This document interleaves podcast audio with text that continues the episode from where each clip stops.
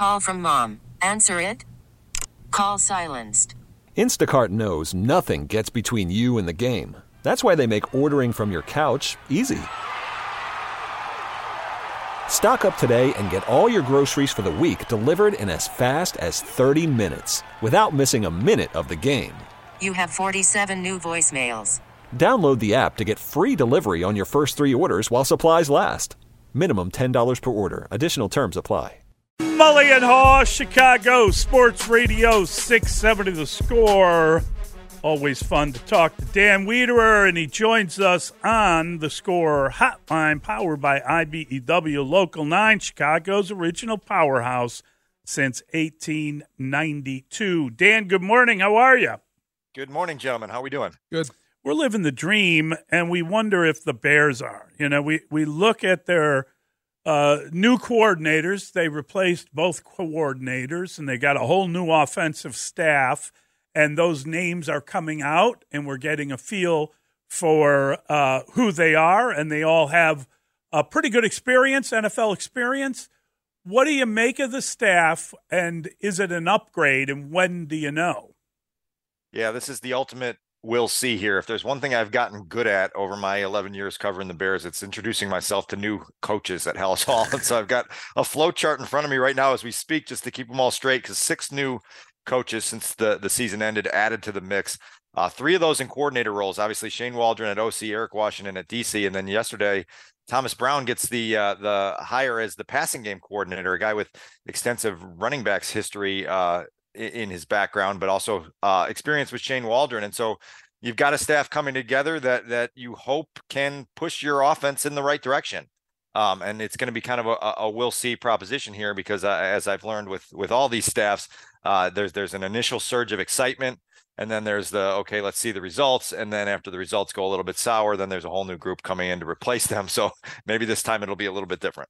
So how's that going to work? Passing game coordinator. Then there's an offensive coordinator. I know they've worked together before, and I know teams have done yeah. this in the past. And what does uh, what does Thomas Brown bring that Shane Waldron doesn't? Do they complement each other? And and how does it all fit into the question that everyone wants to know? Does this indicate who they're leaning toward at quarterback? The, you know, this David has been done recently at Halas Hall as well. When uh, Matt Nagy was here, he had Bill Lazor as the OC. He had Dave Ragone as his passing game coordinator. He had John DeFilippo as the quarterbacks coach. It's another voice. It's another set of eyes. It's another person that can lend some experience and uh, insight into things that you're trying to get done. And as long as everybody understands that uh, you have to keep the voices to a minimum at times when you only need one voice speaking, then everything can work out smoothly. Uh, it'll be interesting to see how it works out. We're going to spend, as you know, the next, you know, 10, 11, 12 weeks trying to guess who the quarterback's going to be and trying to read clues. And, and I think the the sentiment around the league uh, right now is that most people would be stunned if they didn't use the number one pick to upgrade at the most important important position in the sport. And so I think we're, you know, starting to get that lean where where the presumption is that uh, unless the Bears find something I- incredibly troubling in their homework on Caleb Williams, that that's the direction they'll pivot. Uh, and then we'll just kind of have to wait and see if we can read more of those clues as we go along. Um, but I think there, there there's probably an attraction to this opportunity if that is the direction you're leaning, you know, and it, it, it, does allow you to sell that to, to coaches outside the building on, hey, look, like we do have a chance here to to uh, draft a quarterback that many people believe is uh, an upward ascending uh, potential star, and if you uh, hitch your wagon to that, well, you you know where that usually ends up for a lot of these coaches who work with star quarterbacks. And, and it was interesting um, to to hear um, uh, Joseph talk about the DTA principle, right? This idea that you've got to you got to be making the right decision, the timing and accuracy, and that's you know people love having uh, some kind of monogram to the whole damn thing. it just makes it easier. Do you look at? Let's just talk about that for a second with Justin Fields. Uh, there's been an argument that he doesn't make uh, quick decisions. He doesn't he likes to see the ball in as opposed yeah. to anticipating yeah. throws, and that will interrupt timing. And and then you start talking about accuracy. Yeah. And I honestly don't believe you can. I know Charlie Weis would argue with me because he told us that you can make a quarterback accurate. I don't believe that. I think accuracy is something you have or you don't have. And when a guy shows accuracy, it's a great quality. And when you don't have accuracy, you got to kind of work around it um, in order to, to succeed. Mully, there's a dozen throws in every one of these playoff games that we've seen this month where you go, boy, we don't see that consistently in Chicago. Those anticipation throws, those uh, you know, bullets into tight windows where where the, the receiver's barely out of his break or not out of his break and the ball's gone. Um, you, have got to find that in, in, in your position. I've got a piece coming later this week at ChicagoTribune.com where I went back and before the season started, we set goals for Justin Fields across 12 statistical departments and seven key categories of playing the position. And I went back and graded them this week to see how he fared. And and, and keep in mind, these were goals that we set for Justin to be on an upward ascending arc, not to be the MVP level quarterback that some people were talking about in July. And I graded them like uh, you would grade a uh, grade school progress report, and the categories were exceeds expectations, needs improvement, met expectations, and failed to meet expectations. Well, zero exceeded expectations and then four apiece in the needs improvement met expectations and and failed to meet expectations and so it just it, it's an illumination of a quarterback who made growth but didn't make the significant growth that would allow you to say yes i'm willing to bet the rest of my career as a uh, coach the rest of my career as a general manager uh, and so it just kind of points you in a direction of, of saying look like if the organization's uh, mantra is going to be we can't settle then the biggest thing we can't do is settle at the most important position in the sport. And so that's kind of how I how I see that whole thing. As you look at the way the staff came together, Dan, and as you talk to people around the league about the openings that existed, both coordinators and then the offensive staff, was there some hesitance, some hesitation, as we've alluded to? I think you've talked about a little bit that, well, you know, the Bears' opportunity is Chicago, it's the Bears, it's a job, but the head coach isn't on as stable of a ground as there as some head coaches are, and that, that prevented some people from maybe being as interested as they might have been. Yeah, there's no question that that existed, David. Now, it wasn't universal, obviously. They filled out a staff with six new people who were very attracted to the opportunity and the, the chance to come here. But there were people in, in specifically involved in some of those position coaching roles that uh, looked at it and said, eh, you know, I think I can go find an opportunity uh, in a, in another uh, organization that gives me a chance to stay there for for multiple years and not have to worry about it. Now, these people may be here for the next five to ten years if they get the quarterback position right and the defense continues ascending and they become a playoff team next year, and all of a sudden you catch that moving walkway to to success. Um, but there was in pockets some hesitance to again, particularly on the uh, on the uh, position coach uh, lines to to to come and join this, not knowing what the future holds here in Chicago. Coordinator positions have a, a different level of uh, prestige, as you know, and and obviously, if, if you get your uh, job done in those roles, you have a chance to to go get a higher role uh, uh up the chain. I think yesterday's hiring of Thomas Brown is interesting to me uh, in some regards because if if you do have some success, and and we we do worry about um, a defensive minded coach overseeing an offensive staff where if you do have offensive success, then the the offensive coordinator leaves. Well, maybe now you have uh, an in-house successor to Shane Waldron if he gets on the fast track and goes and gets a head coaching job in the next couple years, and and then maybe you can promote Thomas Brown into that that OC role and see where things go from there. But uh, yeah, to answer your first question, there was in, in certain circles some hesitance.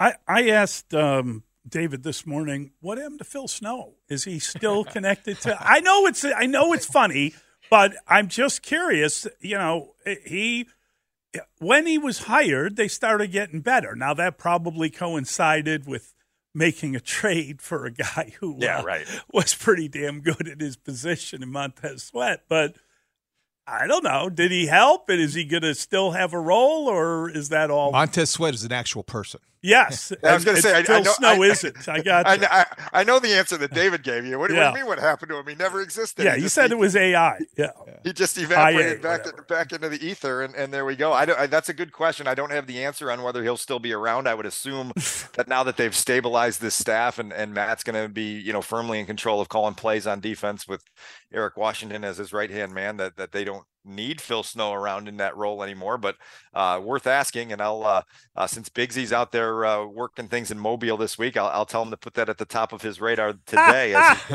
as, as he runs around Ladd Peebles Stadium or whatever it's called now. Worried about letting someone else pick out the perfect avocado for your perfect impress them on the third date guacamole? Well, good thing Instacart shoppers are as picky as you are. They find ripe avocados like it's their guac on the line. They are milk expiration date detectives. They bag eggs like the 12 precious pieces of cargo they are. So let Instacart shoppers overthink your groceries so that you can overthink what you'll wear on that third date. Download the Instacart app to get free delivery on your first three orders while supplies last. Minimum $10 per order, additional term supply. So let's talk about the Senior Bowl for a moment. I want to know what is the appropriate level of excitement or intrigue? Uh, all these prospects, and everybody wants to draft Jackson Powers Johnson. He's the Oregon center, right? Because they want to plug and play, and they got these other guys on the list. And yes, there were four players in the Senior Bowl last year. The Bears drafted because Luke Getsy was there, and then there was Tyson Bagent, and he signed, and all that. Dan, how do you view what happens this week in Alabama? Oh no, it's I mean it's a, a, a an incredible opportunity for uh, these staffs to get eyes on guys. The, the the one-on-one drills at the Senior Bowl are some of the most entertaining parts of the offseason where you just get that high level competition between prospects and it allows these coaches and these talent evaluators to to, to kind of get some glimpses into how guys are are wired competitively and how they perform when they're they're put on a stage like this where there is uh, a bit of a job audition pressure to it. And so um, there, there's there's a number of intriguing prospects that could interest the Bears out there. Uh, obviously, the the pass rusher from UCLA, Latu, is a guy that a lot of people are are eager to watch this week, and he's got some unique qualities and and and explosion off the ball that that you get a chance to see firsthand. And so um, there's there's definitely something to gain from being out there and watching these guys practice against one another. The game is obviously an afterthought for a lot of these guys. The week of practice tends to be where where a lot of the homework gets done, and then obviously at night you get to to sit down with these guys and, and interview them and, and talk to them and start that process going as well. Yeah, and, and, I mean, look, they've got um, a couple players there that are pretty good, and you know, you mentioned the center. I was, uh, I I was reading that uh, um, the Pittsburgh coach is out there on the field. Mike Tomlin talking to the guy. They're looking for a center. you know, obviously the the Bears brain trust is sitting there watching him play. I don't know if they're, I don't know if they need a higher pick in order to get him. And there's a lot of options for them on those lines. But it's interesting when, you know, you got whomever it might be, um, you know, Ladd McConkey separating right. himself at a position. I, am just saying, you no, find right. players at that game. And, you know, uh, believe Tyson Bagent came out of that game last year. Well, you know who else came out of that game very early uh, during my time covering the Bears is Aaron Donald, and I remember going sure. down there and watching uh, people be like, "I don't know, this guy seems a little bit undersized for the position," and then leaving that week, it was like, "Oh man, like that dude is a game wrecker," and there were a lot of people very excited about the potential to get him, including Phil Emery, and he was one pick shy of being able to pull that off, and and and you remember those things over time. Um, I'll tell you guys this also, like you know, this week our friend Matt Bowen put out his uh, his list of the top 50 free agents and and free agency is less than six weeks away yeah. now and as you guys yeah. know it precedes the draft and you start going down and you want to start start dreaming a little bit and you think about like all right you've got you know not only the number one pick which we're going to spend an inordinate amount of time talking about over the next couple months but you've got number nine to do whatever you want there and and then you've got this this free agent capital and you start looking at you know defensive tackle and you dream about like a christian wilkins coming in and, and joining the defense or if you want to get dj moore uh, a, a, guy that works alongside him what about thinking about tee higgins or mike evans or calvin ridley and then all of a sudden the, the the imagination starts to run a little wild and you realize how well positioned the Bears are to make improvement to an already improving team. And then all of a sudden you start to get that that uh, adrenaline rush that yes, this is indeed a landmark offseason and they've got a chance in a lot of different areas to, to get a lot of things right. All right, Dan, 30 seconds. What is the significance of the hype video released over the weekend by the ChicagoBears.com social media team about Justin Fields? I'll give you four seconds. None. oh, that's a great answer. Fun uh, two minute clip. It has no big picture significance. great stuff, Dan. Thank you, buddy. Thanks, Good Dan. Talk. All right, guys. We'll talk soon.